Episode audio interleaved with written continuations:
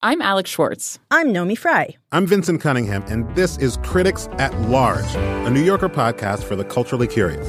Each week, we're going to talk about a big idea that's showing up across the cultural landscape, and we'll trace it through all the mediums we love books, movies, television, music, art. And I always want to talk about celebrity gossip, too. Of course. We hope you'll join us for new episodes each Thursday. Follow Critics at Large today, wherever you get podcasts.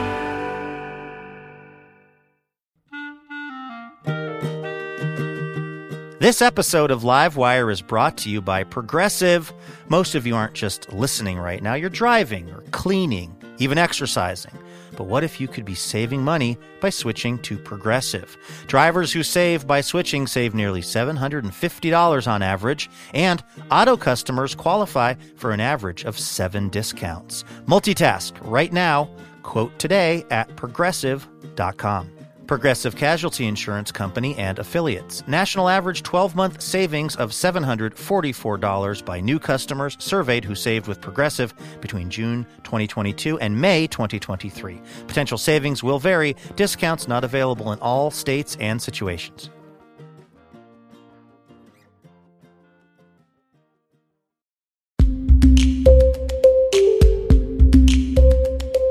Hey there, welcome to Livewire, everybody.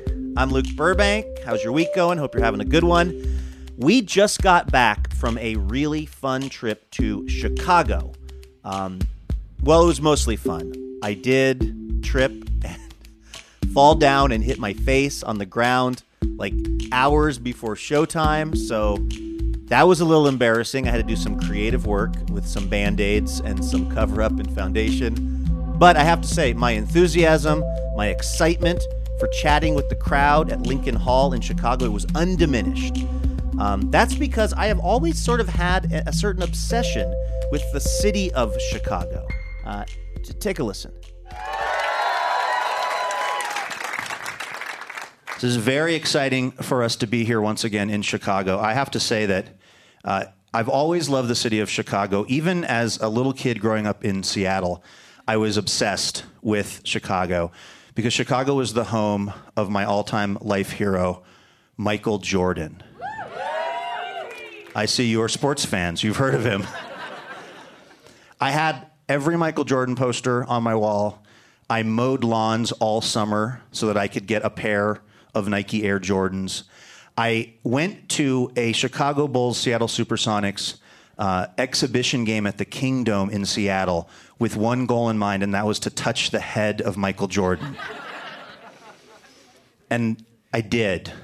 The game was over, the players were leaving. I was leaning over the tunnel where they were. I wrapped my legs around the railing and I leaned all the way out and I put my hand right on top of his head.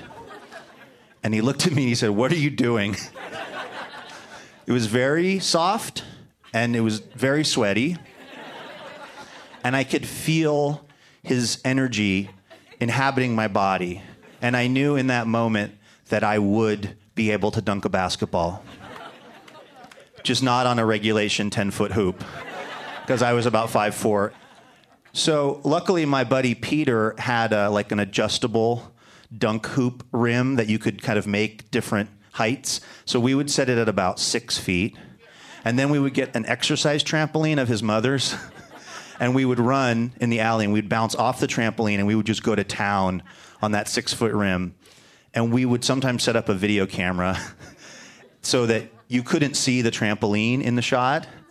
And we would videotape ourselves doing this because we were extremely cool dudes. Um, we would also play a lot of one on one, and you had to win best of seven.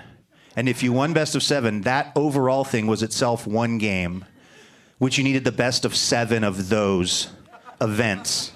So these games would take 15 to 20 hours. And one day we decided we wanted to really up the ante. Um, here was the thing. So uh, Peter's parents, and particularly his dad, was a devotee of a guy named Meher Baba, who was like a kind of Eastern mystic kind of guy. My parents were devotees of Jesus Christ like extreme fundamentalist Christians. And Peter and I decided that if he won the game, it meant that Meher Baba was the one true way. And if I won the game. It meant Jesus Christ was the one true way. So it was like a lot of pressure on this game happening in Seattle, Washington in 1987. And it went the distance. 49 games later, it's down to game point. And he shoots on game point, Peter does. The ball bounces off the rim, bounces off the backboard, bounces off the side of the rim, sits there for what felt like an hour, and it falls through. And he wins. And I was crushed because I had to go home and tell my parents that their whole life was a lie. But he did something really kind. He came, he put his arm around me, and he said, You know, the thing with Meher Baba is he believes that there are many ways to God, including Jesus. I said, So, like, we both won, I guess. He said, No, that's not how it works at all. you totally lost, but I'm just explaining how Meher Baba works to you. Um, that was sort of a tangent. I guess what I wanted to say is we're really excited to be here in Chicago. We have a great show. Uh, let's get your first guest out here. How about it? Um, our first guest is an educator and a motivator, an author and a poet, an activist and organizer. Uh, he is the artistic director of Young Chicago Authors. His latest book is A People's History of Chicago. Please welcome Kevin Coval to Livewire.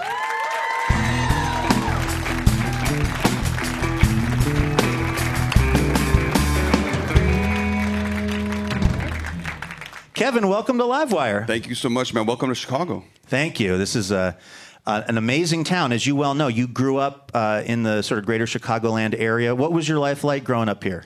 Uh, it was good. I mean, I was born in a coach house on Roscoe. Uh, my folks moved to Aldine after that. I went to Jewish day school at Pine Grove and Grace. Shout out to Anshe Emet.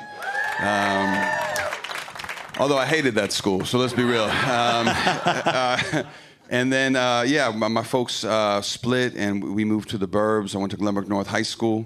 Uh, and it was, yeah, I also hated that school. So, um, Did you go to I any was bad at schools you school. No, liked? no, I was a bad. I'm, I was a trash student always. You know, uh, yeah, for real. I'm, a, I'm really, Really? I mean, yeah, I was always a very, very bad student ever since fifth grade.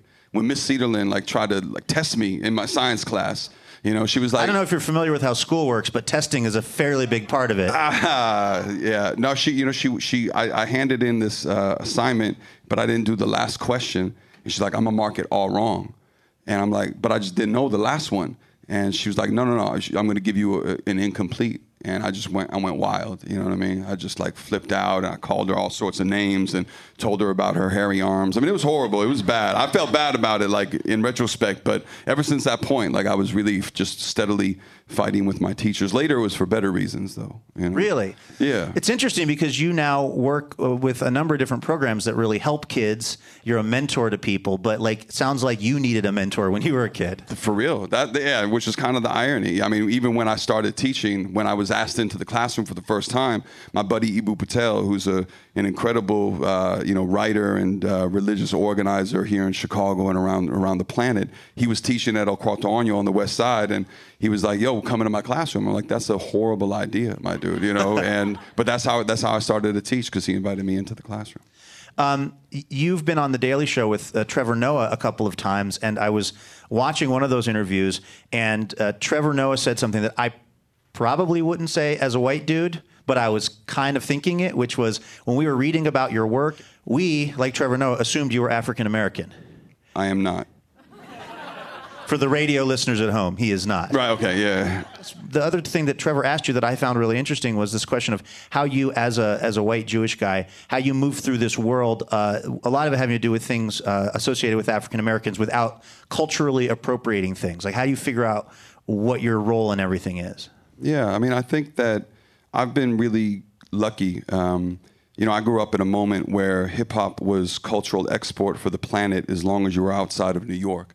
And so, for everybody who was experiencing the culture, we experienced it really primarily through the form of records or films. I mean, I saw Style Wars in 1984 on PBS and Beat Street, and you know, immediately got you know parachute pants and started to break. And um, but the culture was, I I think, for latchkey kids around the earth uh, permission to investigate themselves and begin a process of self-education.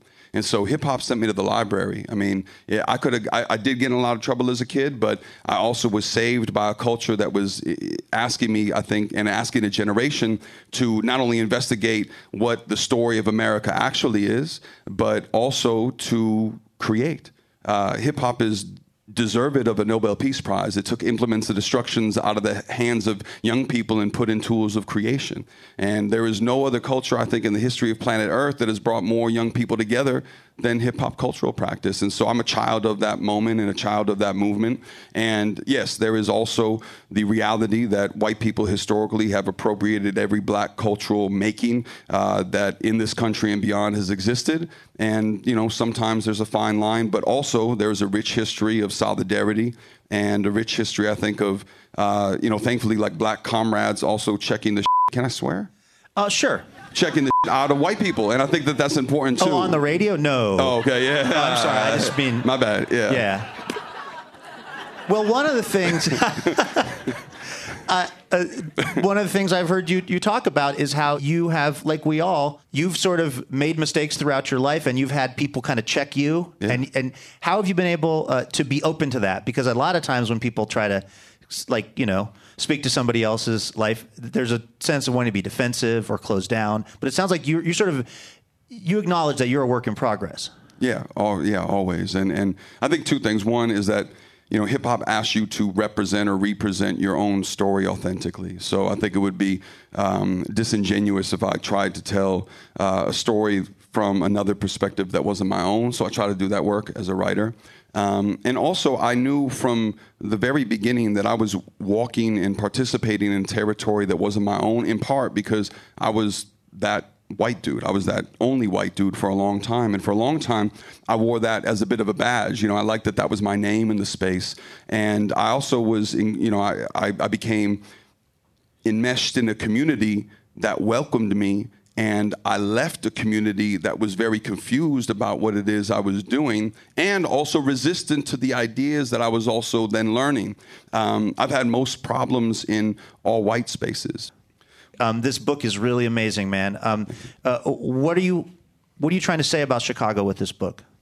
Well, I'm trying to tell um, a broad story. You know, I think uh, you know, I, am a fan and, and, and see myself as a bit of a student of Studs Terkel and, and a lot of Chicago's great listeners from Ida B. Wells and Upton Sinclair to Studs and, you know, uh, NPR's uh, own Natalie Moore and folks like this who, you know, do, do work of telling the story and uh, telling the story of a city in its totality. And so this book, I try to, Studs in, in the beginning of his own book, Chicago, he talks about uh, the condition of being a Chicagoan is you have, we have experienced it in a Janus-like way, that it's two-sided, it's two-faced. And, and we are in the midst of probably one of the most brilliant times in the history of Chicago culture. You know, young people uh, you know, 14 to 28 are creating, I think, some of the most important music and the most important culture in the history of the planet. You know, and the world is waking up to the uh, ingenuity of young people in this city. And at the same time, you know, you look in the other direction or on the same block, and it's also one of the most brutal cities in the world. And I think that if we are going to love the city, we have to love it in its totality, and we have to be responsible to change it and make it more for every single body that is here and not just the north side and not just some. That's on us to do, you know?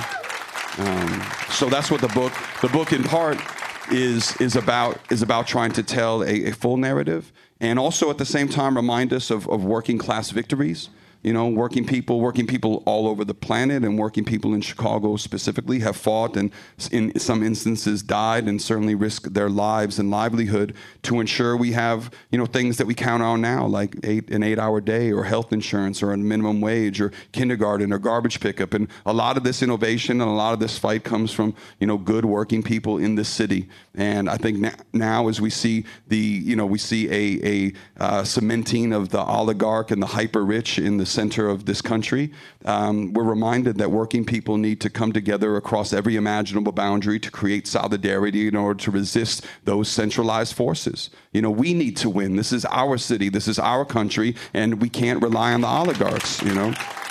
That is Kevin Coval right there. This is Livewire Radio from PRI. We're going to take a real short break and then we'll be back live from Lincoln Hall in Chicago. Hey, have you ever thought about starting your own Livewire? Um, well, you're going to need some stuff if you want to do that. You're going to need uh, a theater, you're going to need a house band. Maybe you got friends that are good, you know, with instruments or something. Uh, you got to get a live audience there. Um, you need microphones. Like microphones are a huge part of what we do week in and week out. Um, I don't know where you're going to get all of that stuff. I would say just probably go on the internet and search for it. Um, but the easy part about making your own live wire would be getting the chair and also the desk that I use when I am making the show because we get those from Fully. And you can go to Fully's website right now, or if you're in Portland, you can stop in to their retail location and get yourself some amazing stuff that will help your productivity, it will help your health. Uh, their website is fully.com. They're a Portland company. They've been helping Livewire out for years and years. And they make the Jarvis sit stand desk that I use when I'm doing the show. And they also sell the Capisco chair that I use uh, when I'm hosting the show. In fact, when I'm at my house recording stuff, as I am right now, I sit on a TikTok stool from Fully. All of this stuff is designed to keep you engaged, to keep you creative, to keep you productive, even when you're in a, uh, a sort of work environment. It's been great for me. It's been great for the Livewire staff. They redid our offices there in Portland. Uh, so if you want to find out more about what Fully does, head over to fully.com slash livewire and you're like one or two steps closer to having your own radio show.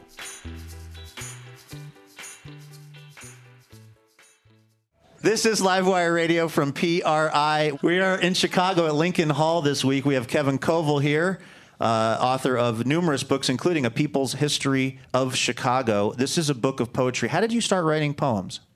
Uh, because I wanted to, I wanted to rap, you know, um, and I was really bad. And uh, um, KRS-One called himself a poet and a teacher, and uh, but the poems I was getting in my high schools, and this is where I was fighting with my teachers later. Were you know they were primarily done by dead white dudes getting lost in the forest, and they weren't they weren't not anything that I could really connect to, and and so um, I read you know these four books when I was a sophomore junior in, in high school. It was uh, first the autobiography of Malcolm X, and then in the same stacks of the public library they had Lerone Bennett Jr.'s uh, Before the Mayflower: History of Black America. Then it was Howard Zinn's A People's History of the United States of America, eh, which also politicized me radically. And I went to uh, Mr. Rosholt's junior period, uh, junior year American history class. And before he even got in the room, I had my hand up like I was bugging out and do the right thing. and I was just like, hey, Mr. Rosholt, how come there are only uh, white men on the wall? And he's like, uh, Mr. Coval, why don't you go to the dean's office? And um, and then and then it was the Black Poets, edited by Dudley Randall, an anthology that came out of uh, Detroit in, in the 50s. Uh, and for the first time in my life, I read Miss Gwendolyn Brooks, and I read Amiri Baraka, and I read Sonia Sanchez, and Nikki Giovanni, and Jayne Cortez, and uh, at the time, a, a, man, a poet named Don L. Lee, who later changed his name to Haki Madhubuti, and I read him at 16, and when I was 26, he became my mentor. Wow. And so I, I started writing poems because, uh, you know, I, I saw on the page, read on the page, working class narratives who were also uh, poets who were also delighting in the syntax and musicality of language as the rappers I was listening to. And so something clicked and stuck, you know. Um, do you look back at any of the early poetry you wrote and sort of cringe? Because that's a pretty common thing for most people. Not all of them go on to actually be accomplished poets like yourself. Yeah, no, my it's. A, I mean, of course, though you you have to, um, you know, you have to like doo your diapers before you skateboard. Do you know what I mean? Like, oh, you, sure, that old saying. Yeah. and so, maybe that's a Chicago thing. Yeah, yeah, yeah. yeah. No ketchup on the hot dog and doo to your diapers Listen, before you skateboard. Yeah, yeah. And, and so, yeah, I mean, it's horrible to look at those poems. And I have, um, I, ha- I have like a, a, a drawer filled with all my old notebooks and. Um, I haven't for a long time, but I, yeah, maybe I don't know. Like ten years ago, I'm like, my, oh my god, because they were all like either it was one of two things. It was either like battle raps to my teachers, you know, like, oh, Mrs., you know, uh, Mrs. So and so, you so racist and whack. Uh, you know what I mean? They were not good. Is, is the point? They were not good. Uh, and then, and then, or it was like, yeah, or it was like, like wildly sappy, corny love poems to, you know, women who I think like didn't really know my name, and I think I gave them the poems, and then it became weird and stalkerish. So yeah, you know. Well, I would love to hear one of your poems that isn't weird and stalkerish. would you uh, Would you mind reading something from uh, from your, your book, A People's History of Chicago? Yeah, thanks, man. I will. Um, cool. Uh, you, you, some of y'all are, are old enough to remember the incredible delicacy we had in the corner store. You can't get it anymore because of um, like sanitation laws. But uh, y'all know about a pickle and a peppermint stick in the city. Yeah, you know what it is. So this is um, this is in some ways like a, an excavation of not only the what I imagine to be the etymology of that delight, but also um, a bit on uh, white flight. This is called Pickle with the Peppermint Stick. White flight after World War II, 1948 to 1978. Pickle with the peppermint stick is some Maxwell Street holdover. Brine, tangy, crisp since 1898 when the first wave of immigrant Jews slid safe from Europe and made shtetls. Schmatas tied over the wide hips of bubbies preparing vegetables for the hawk and long winter ahead.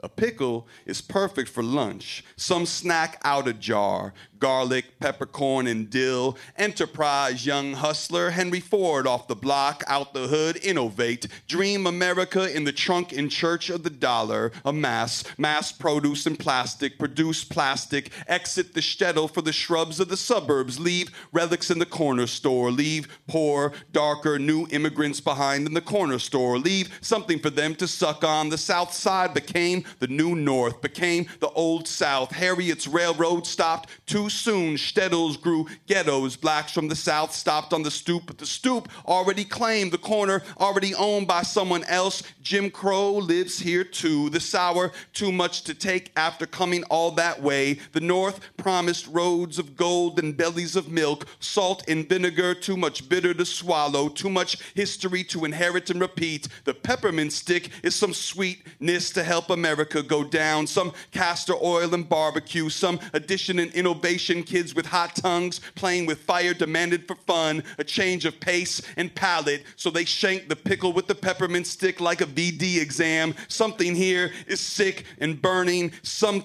some here's some cool to extinguish the fire. Here's some mint to ease all this funk.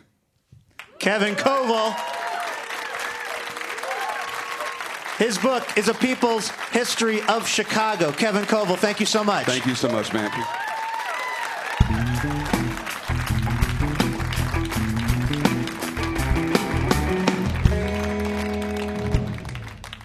All right, uh, Kevin, uh, we didn't want to just uh, talk about Chicago and about some of the programs that you've worked with. We wanted to meet some of the people who've actually uh, been a part of those programs. And so we've got Malcolm London here. He's a former winner of Louder Than a Bomb. He appeared on the very first televised TED Talk with John Legend and Bill Gates.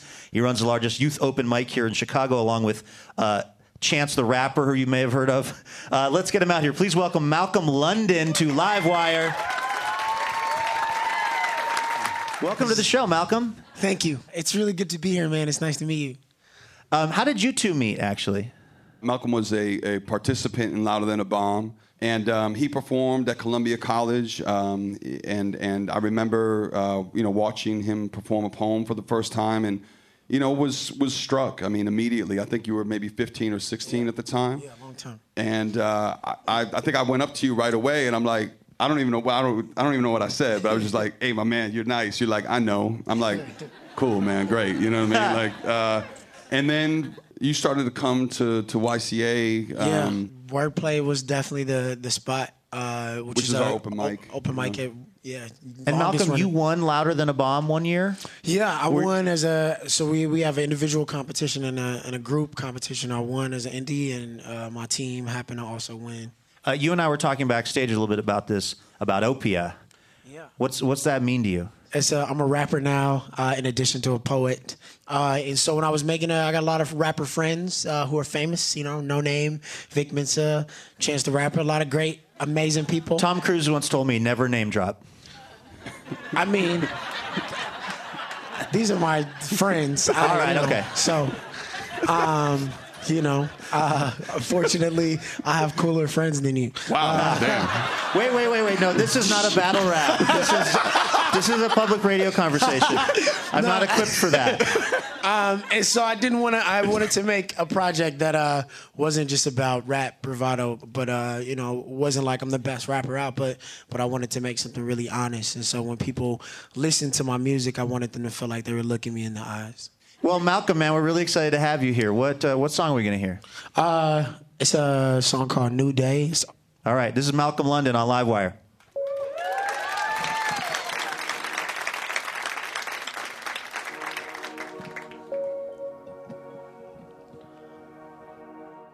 Birds are chirping, leaves are growing. It's a new day now. God is on her way down. Birds are chirping, leaves are growing. It's a new day now. Some call him Patrick Kane now. I gotta go, I gotta scope to settle. Pluck a couple pedals, skip a couple pebbles down the river to Mount Olympus. Yelling timber, becoming Simba. Gone until November. Wyclef, born Ray Shrimmer. Dreadhead smoking eucalyptus. Writing dissertations from my Twitter. I hate the rules, but I hate to litter. I've got hell of a name to live up to. If you was me, you'd refuse to give up to. It's a new day now. Revolution's on its way down now. Chicago, you can smile now. A bouquet of 24 hours grows in my hand for you. If I weren't mere mortal and was Goro from Mortal Kombat, I'd give birth to a million kids just to give a hand to you.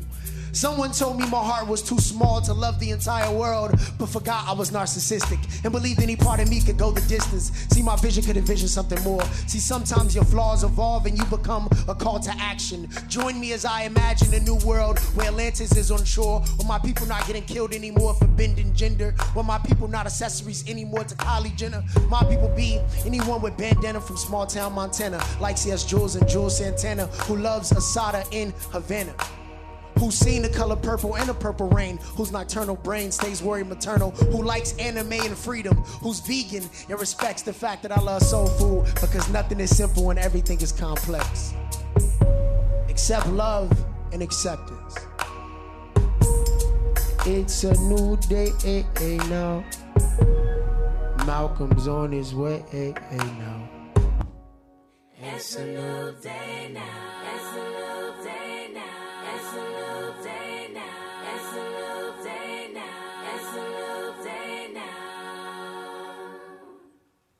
That's Malcolm London. Check out Opia, Malcolm London and Kevin Coval.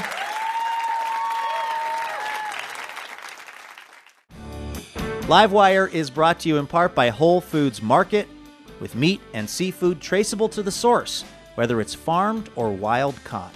Because finding out where dinner came from shouldn't feel like an episode of The Twilight Zone. Learn more at WholeFoodsMarket.com. All right, next up, we have a, a kind of newish friend of mine who many of you probably know from his gig as a regular panelist on Wait, Wait, Don't Tell Me. He's originally from the UK. He's also lived in Australia and maybe even more exotically, Dallas.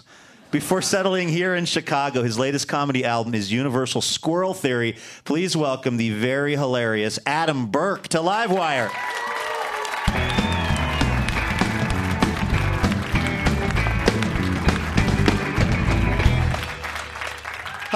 How are we doing? We're good? Yeah, man, thanks for coming out. Uh, as mentioned, yeah, I've lived here in Chicago for about 13 years, but I grew up in Northern Ireland and London, so now I have this stupid friggin' accent. Uh, my accent now, it's just thick enough to be annoying, but not enough to be charming. It's not weird enough where you're going to say anything, but you definitely want your suspicions confirmed by the end of the night. It's fall here in Chicago. We excited? Do we like the fall? Friend of mine loves the fall. I said, Why do you like it so much? He said, Well, I just like all the beautiful changing colors of the leaves, the foliage. And that's fine, but that's the only time we as humans find death and decay aesthetically pleasing. Like those leaves are dying. I'm just saying, people don't go on walking tours of nursing homes going, look at all the beautiful blues and grays. Like, that's just not gonna make its way onto a calendar anytime soon. Oh, it's gonna get worse, folks. You can. like I liked, I like the Chicago winter. I don't even like that it's gotten milder. I like a proper, brutal Chicago winter. I especially love seeing someone go through their first one. I find it incredibly entertaining. Because when you've been here for a while, they come up to you like you have an abusive boyfriend. They're like, Why are you still with him? And you're like, Well, he's not always like this. You should see him in the summer. It's free music and air and water. It's a delight. Uh, the one thing I like about the summer, now you know you've been looking to this, so we have these rules in Chicago. Like, for instance, what's the Chicago rule about hot dogs? You hear that? Hear that? How it's like church? People are like, no ketchup. It's serious. Certain places they won't even have ketchup. You can't even wear a red shirt. Like it's a whole situation. And look, however you do or don't want to do your hot dog, I personally don't care. But I just think as a city, Chicago, we need to drop this strident no ketchup rule. Because we're trying too hard. We're trying too hard. We're trying too hard to be like, we're different. We're a little bit weird. At this point, Chicago is like a college freshman who forgot to develop a personality in high school and is now just trying to throw one together with a bunch of weird opinions and habits. You know the guy, you meet him in the door, he's like, Hi, I'm Brian, but I go by Nightshade. I don't shake hands, I touch ankles, and I wear my shirts inside out. You're like, Stop trying so friggin' hard, Brian, and put ketchup on your hot dog, you weirdo. Like, why does this city have 900 rules about what can and can't go on your meat and zero rules about what goes in the meat? That Frankfurter is made out of cow lips and monkey toes. Like, Heinz isn't the issue. That Polish is tied off with a human colon. I don't think condiments are what you should be worried about.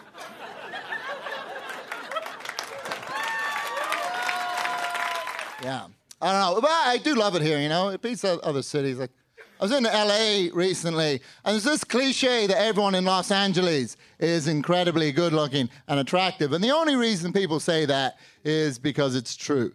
Like, I was doing a show there. To get to the venue, I had to walk through a room of just like the tallest, most willowy sons of bitches I've ever seen in my life. And they were just all playing ping pong. It was like I was sneaking through a cult. They were like, join us. All we ever do is return serves and floss. And I just kept ap- apologizing for screwing up the motif with my face and body. Like, here's how attractive I felt in Los Angeles. Are you guys familiar with romantic comedies? I felt as attractive as the sister's husband in a romantic comedy. Do you know what I'm talking about? Every rom com, the female lead will have a sister, and she's always married to the derpiest derp to ever derp a derp. He's always got bowling shirts tucked inside, pinstripe shorts. He's always outside grilling so the women can stay inside and fail the Bechdel test. He never knows where anything is. He's always like, hey, honey, have you seen my self esteem? I'm just here to make Bradley Cooper look more attractive.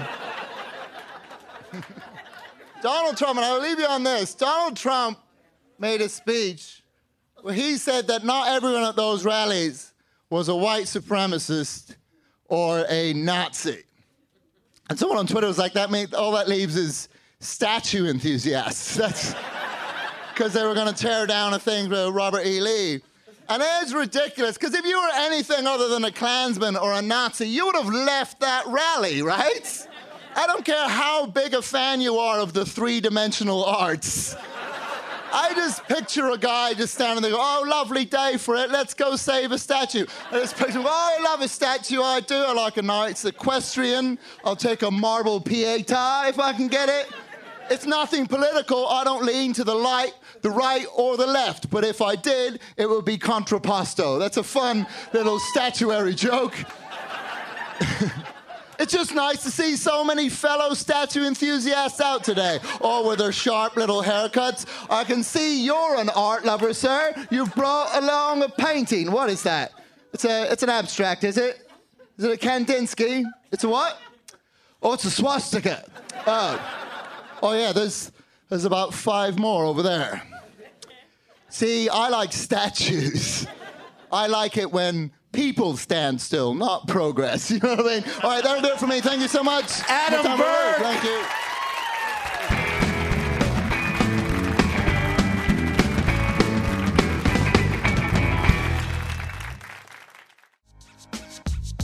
Livewire is brought to you in part by Alaska Airlines.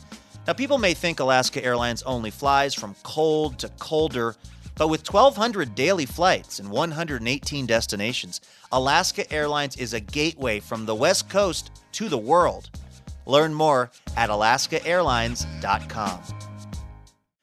Our next guest is probably best known for being one of the folks who invented a game that reveals the absolute worst in people. And no, he did not invent American politics. However, he has worked in politics as well as co founding Black Box, a shipping platform for artists. And as we've already alluded to, he helped create a little game called Cards Against Humanity, which scientists have found emerges at every dinner party after exactly 7.4 drinks. Please welcome Max Temkin to Livewire.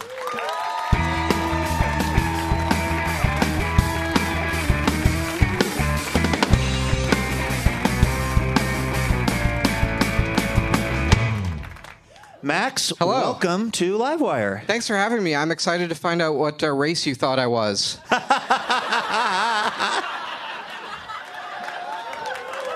This is going to be one of those interviews. I accept your challenge. Um, how did uh, Cards Against Humanity come about? Uh, I made it with a bunch of my childhood friends.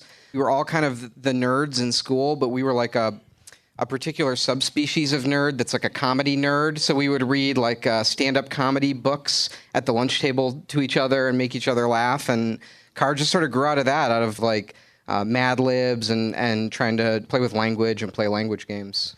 Um, for the like four people listening to this who maybe don't know the game, can you just kind of quickly explain how it works? Sure. Uh, Cards Against Humanity is a comedy party game. Uh, you could play with anywhere from like maybe four to 20 people, and someone throws out uh, a black card, which is a fill in the blank phrase or an open ended question.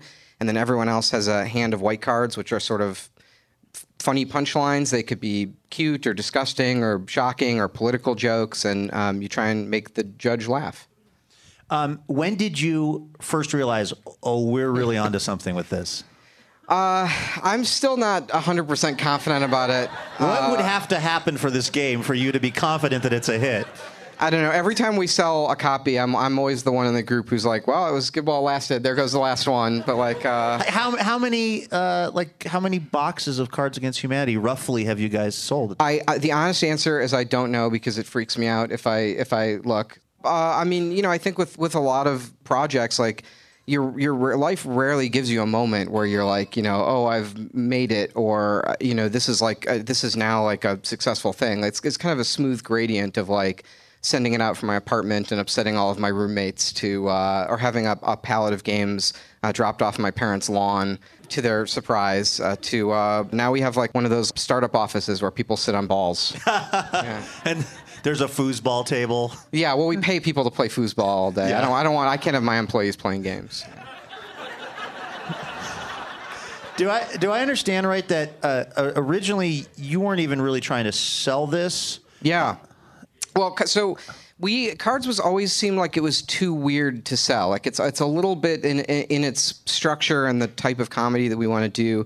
Uh, it seemed impossible that it would ever be sold in like big box stores and things like that. So, and and we also didn't ever have a conception of this game that like other people would enjoy playing it or laugh at the same things that we laughed at. So we just posted it for free online, and we were just like, here's the thing that makes us laugh. Um, you know, and that's st- that's actually still the, the way that most people play the game. It's actually still available for free online at cardsagainsthumanity.com, and it's been downloaded like millions of times, and you can just go download it and print it on your printer. So you didn't major in business.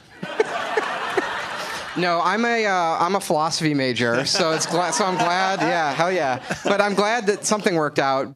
How weird is it to you that this is your life? That this thing that you were making with your friends just to make each other laugh has now kind of, I guess, sort of set you up to be able to do all kinds of interesting projects going forward. I mean, it's really kind of made your life, I guess. Uh, my life is certainly better than uh, before we made the game. But I think one of, one of the interesting things that I love about the my friends that I started, I mean, these guys are like my, my best friends. Like we go way back together. And one of the things I really love about working with these guys is this was never like part of our life plan that we would make a successful comedy uh, card game.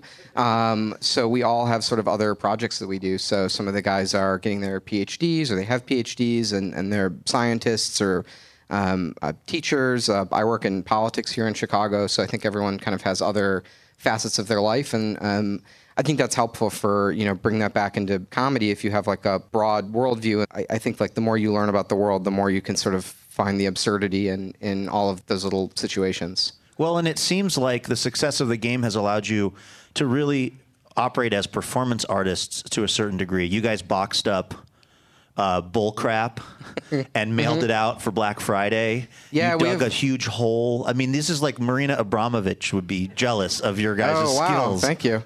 Talk about the the hole to nowhere that that you guys Oh, right. dug. What, That was the question. What was that? Uh, yes. So we so Cards has uh, this dilemma, which is it's actually very important for our business that we do something to promote ourselves uh, around the holidays and over Black Friday. Uh, that turns out to be a really important time for like uh, the toy and games industry for people purchasing things. But we don't really do any traditional um, like paid advertising for our games. So it's always been really tough for us because we've always looked at, out at the market and we're like, well, how are we possibly going to compete with like Hasbro and Mattel and these big companies that have you know million dollar ad budgets without selling out. So we've always sort of tried to come up with these anti Black Friday sales. So the first one we figured out was um, we did a Black Friday sale where we raised all our prices. So it was one day only. Everything is five dollars more. How much stuff did you sell? It, amazingly, it really worked. Like people, like it was incredible. People got really excited about it. They totally got the joke, and people were like really mad the next day. They're like, I can't believe I missed out on the sale. Like. So we really were pretty puzzled by it, and then with the you know the next and we got a lot of like press and stuff too, and we were sort of sitting scratching our heads the next week, going like, "What the hell just happened? Like, how, like how did this happen?" But I think it's uh, I think it's kind of um, an improv situation where where we do these stunts, and there's you know it's a little bit of of uh, well like the like your show, it's a little bit of a live wire. Like you kind of don't know what's going to happen. It's like a real it's a real situation with real stakes. We're setting up this scene and making this this putting this idea out there, and we're engaging the public as our scene partner, and they can sort of come to our rescue and make the joke real or not. Uh, and then getting to make that joke real and like read about it in the newspaper is like pretty cheap for paying five dollars extra. So we did the one last year. We did was we we said as long as you give us money, we'll just continue digging a hole and we'll see how big it gets. and it and it went. It That went, is like my eight-year-old dream. Yeah. I was always trying to dig an underground fort. Yeah. that was going to have like lighting and stuff. I would dig like two feet down, and the hole would be getting smaller. Yeah, I'd I mean, just that- go inside. It was a major selling point. We were like, if you guys keep this going for long enough, we'll get to China eventually, and we'll see what's down there. But uh, yeah, people. Kept, I mean, people How kept deep it, did the hole get? it got deep enough that we were starting to get a little bit concerned for safety and logistics purposes, but uh, eventually it did uh, run out of money. So Really? good. yeah, I think it went for like maybe close to a week or something. We just told people the price of having the construction crew just show up. It was 24 hours, and it, we had a satellite truck because we were live streaming it. So it was really expensive. And we were just like, hey, if you guys, as long as you guys pay for it, we'll keep going. And it kept going. What is the conversation like with the construction crew? Oh, it was very, it was bizarre. Uh, you really quickly find out who has a sense of humor and who does not. Yeah. Yeah. I mean, we're like we're like the federal government, like paying farmers like not to grow potatoes. We're like, could you show up and not build anything? Just like, just like drive the tra- the uh, uh, bobcat around in circles, so it looks like something is happening. Yeah. Uh, we are talking to Max Temkin. He is one of the creators of Cards Against Humanity and a variety of uh, other projects. We've got to take a very short break, and then we'll be back. This is Livewire Radio from PRI this week, coming to you from Chicago. This week on the Livewire podcast, we would like to thank some very special members. Of course, I'm talking about Jen Linker from Chicago, Illinois, no doy, and also Susanna Rubenstein from Chicago, Illinois as well. A couple of amazing Chicagoans who have helped keep Livewire going. It is support from members like Jen and Sue that make this little radio and podcast project that we do each week. They help make it possible. So thank you so much. We really appreciate it. Well, hello there, Livewire podcast listener. It is I, Luke. Listen, I think we can both agree on one thing. The Livewire podcast is amazing. How do I know that you agree with that? Because you're listening to it right now. But did you know it could be amazinger? That's right. We are looking for your feedback so that we can make an even better podcast for you and also so we can attract the right kind of sponsors to the show and maybe the right kind of grant opportunities. So we wanted to find out some information about you. That's right. What do you like? What don't you like? We just want to find out what makes you the beautiful, amazing Livewire podcast listener that you are. So if you could do us a kindness and head over to livewireradio.org backslash podcast and click on the big red survey button at the top of the page. It takes like 15 seconds to take the survey. I don't mean that figuratively. We've timed it. It actually takes 15 seconds. And if you do take this 15 second survey, you will be entered in a drawing to win a Livewire Totes bag. Yes, it is a tote bag that says Totes on it, and also a Livewire t shirt. Those are two amazing products that you might win just for taking 15 seconds out of your busy day. And again, it'll help us make an even better podcast for you. Again, it's livewireradio.org backslash podcast. And thank you so much for taking the time. We really appreciate it. This is Livewire Radio from PRI. We have Max Temkin here, one of the creators of the uh, really uh, incredibly fun uh, game Cards Against Humanity. All right, Max. Anybody who has played has has wondered how in the world did they come up with these hilarious, deeply troubling cards. Um, and we thought it would be fun to show people how it's done by developing a few new Cards Against Humanity right here on stage in Chicago. Yes. Okay, so uh, what we're going to do is actually get some of the actual Cards Against Humanity writing team out here. Can we please have Kevin Reeder and Julia Weiss come on out to the stage, as well as a ringer that we have brought in. Uh, my pal from the show Wait, Wait, Don't Tell Me, Peter Sagal, is here as well.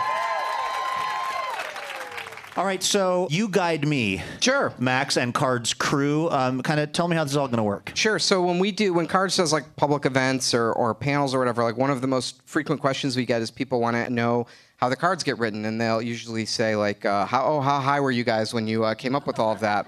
And uh, it's not drugs; it's depression and uh, hard work. so uh, we thought that we would uh, invite your audience to join us and and uh, uh, write a couple of cards. So, for instance, like Arby's, we have the meats is Yeah. the ad that everybody sees. You guys make a card. Arby's, we have the. Yes, And let exactly. people fill it in. Exactly. And this one was like this one we like argued over bitterly for a long time because Arby's doesn't actually use that marketing campaign anymore. So we've had many like multi-hour arguments over like if we can use it and how long we can use it and if it's still culturally relevant and Again, for people listening at home trying to understand what the hell is going on, we're, uh, we're, we're designing a Cards Against Humanity card, which is a game where you have black cards and white cards and you construct them in sort of surprising ways. We have somebody here in the audience. What's your name, ma'am? Ilana. Ilana. Uh, what's your, what's your uh, suggestion? Wait, wait, don't. Oh, boy. Do you have one of those yet? That's a natch. That's actually a really good card. It, It's not going to work. Ilana, you're hired. Yeah, it's not going to work. It would have to be. It would have to be wait. You Wait, like, wait, wait, don't. wait, don't blank me. Wait, wait, don't tell blank. Blank, wait, don't tell me. Do you know this is true? Um, I actually w- wish that my show was called "Hey, Hey, I'm a Moron," because then people who came up to me and recognized me in the street would have to say that. How many times uh, a week, Peter? Yeah, Peter, who recognizes you? That actually isn't where I was going. for the for the record. you'd, you'd, You'd be surprised. I was going to ask you, Peter, how often in your week people make some version of a wait, wait, don't tell me joke to you? Because I'm not even the host of the show, and it probably happens to me once a week. It happen. It, it's it's just the burden I bear. It just happens a lot. Um, I imagine if you're you know if you're if you're Ralph Macchio, people come up and do like you know wash the window, wash the window, and that's his burden. Did you see like a Canadian version of the Karate Kid? It's wax on, wax, Wax on. off. I, I've, I've ne- I think that my burden, uh, my burden is that literally no one comes up to me and says anything. How about this? Uh, this week on Wait Wait Don't Tell Me, uh, we have three limericks about blank. Because that's, That's- because that's it's good. funny Yeah. to imagine limericks about these. yes. Okay. This week on Wait Wait Don't Tell Me, we have three we have three limericks about some punk kid who stole my turkey sandwich. Uh, what is your name, sir? Uh, my name is Kyle. What's your suggestion? Uh, it's a black card that says one eight seven seven cars for. Oh man. Is everybody familiar with Cars for Kids? If you listen to a lot of commercial radio, you you'll hear oh, it. By the way, you- we'd like to welcome new sponsor Cars for Kids to the show. Can you give us the Can you give us the card? Give us the card one more time. Let's set it up. Yeah, One eight seven seven cars for. onions. That sounds like a business deal Max Temkin Is can that get a into. national? Is that a national? ad- Cars for Onions is a good business that we could get into. One actually, eight yeah. seven seven cars for Gary. Is that a national ad? That's a good card. Now, does that Yeah. is there a chance that Kyle's suggestion, Kyle from Evanston, Illinois, could make its way into Cards Against Humanity? What is the process for something showing up in actually the printed form as part of the game? I try to get booked on radio shows, and then we do this bit, and that's how we get all of our material. Yeah, Kyle's on the payroll now. Yeah. See you uh, Tuesday, Kyle. Uh, we have We like, take all Mondays off. we have a, we have a series of complicated like spreadsheets that we uh, deliberate uh, Talmudically over for several uh, months, and then um, and then we do a lot of play testing, and we, we try and pick the the right cards. yeah. And then I assume you're also uh, sort of uh, retiring cards if they're no longer part of the zeitgeist. Yeah, we just did. Um, so our our last uh, big project is we sort of updated the whole game of Cards Against Humanity to to version 2.0. We replaced like something like 75% of the cards in the game. So it's like a huge because we had to take out all the Obama jokes, like the whole culture changed. So we kind of try and keep up with how dumb um, the world is now. And you uh, had to take out all the big words. yeah, exactly. Yeah, nothing more than one syllable. Yeah. I keep thinking how terrible it would be to game to play the game with comedians. for I mean when we when we do our like marathon like writers retreats, you sit there for like an entire day just getting growing more and more numb and then when a card does come along and you laugh at it, that is like a special moment. You're like that okay, like that that's a keeper. Like if we don't have a card that makes the short list within like the first like 20 minutes, there is an energy that we need to overcome and it feels bad. And you're like, Yeah. why do I even have this stupid job? What even is my life? And um, and then there'll be a card that gets a laugh and it's like, yes, we get free LaCroix here. It is amazing. Everything is good. That is Julia Weiss. We've also got Max Temkin here, Kevin Reeder, and Peter Sagal. Thank you so much, all of you. Thank you.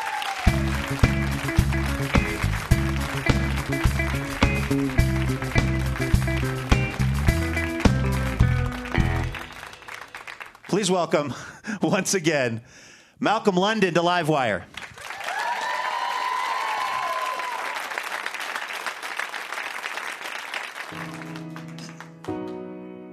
Opia. The ambiguous intensity of looking someone in the eye, which can feel both invasive and vulnerable. You're a mess, young boy. This features Jamila Woods, who is an amazing songstress and poet. Open your eyes. I just see it different. Oranges and apples. One nation under God. For clothes in the chapel. Everybody sinning while they pointing fingers. High horse get straddled. But even our snake, hey, if my baby need a rattle, here we go. One day he gon' detox like Dr. Dre dropping detox. They say one day he gon' detox. He ain't gon' detox. Nah, they only see depression when they see your scars. Thinking you a big fish, they don't see you dreaming in a pond. Here we go. Open your eyes. Open your eyes. All you have is all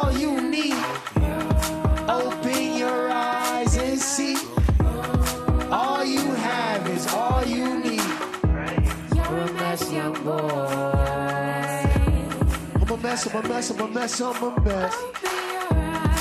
Open your eyes. Yeah, yeah, yeah, yeah. For Ethiopic, claustrophobic, city atrocious. You think our violence is bad? Our politicians is bogus.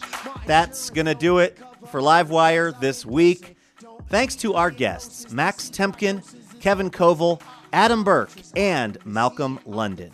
Plus, special thanks to Peter Sagal as well for swinging by. Livewire is brought to you in part by Alaska Airlines, Whole Foods Market, and Fully.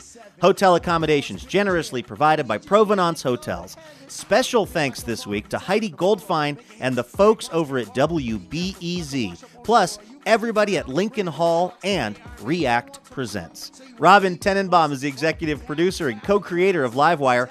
Laura Haddon is our producer and editor, and Melanie Sevchenko is our assistant editor. Caitlin Kunkel is our writer. Our house band is Jonathan Newsom, A. Walker Spring, and Ethan Fox Tucker. Molly Pettit is our technical director. Chris Gine did our house sound. Michael Pickett did our recording, and our on air mix is by Corey Schreppel. Sam Mendelson was our production manager this week. Thanks so much, as always, to Carlson Audio. Additional funding provided by the Regional Arts and Culture Council and the James F. and Marion L. Miller Foundation. Livewire is made possible by the generous support of our members. This week, we'd like to thank members Ira and Ruth Spiro and Helene Ellenby of Chicago for their support. For more information about our show, how you can listen to our podcast or get our newsletter, head on over to livewireradio.org. I'm Luke Burbank. Thank you so much for listening, and we will see you next week. Try it. I don't hear you.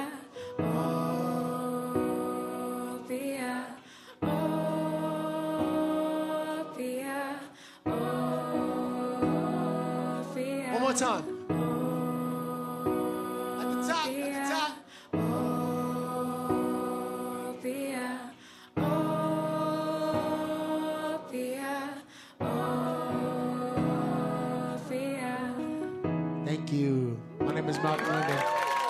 That's Malcolm London. Thank you for having me on the live wire. And thank you, Chicago. PRI, Public Radio International. Dear Livewire, when we first met, I was really shy. I had no idea we'd spend so much time together or that you'd be one to fill my heart with, with joy and make me want to be a better person. Oh, I'm sorry, I didn't know you were here. I was busy reading a review from one of our many, many rapturously smitten listeners. Oh, wait, actually, no, sorry. This is from Elena. Anyway, the point is, uh, it would be really helpful if you wanted to leave us a review. Feel free to say really nice things about us, and uh, we'll even read them now and then on the show. So you might hear your review of Livewire read on the program itself. Uh, reviews help other people hear about the show, and then we can keep doing this for a long, long time because we love having this job. Uh, thank you so much if you've left a review, and if you're about to leave a review, you can go ahead and do it right where you get the podcast.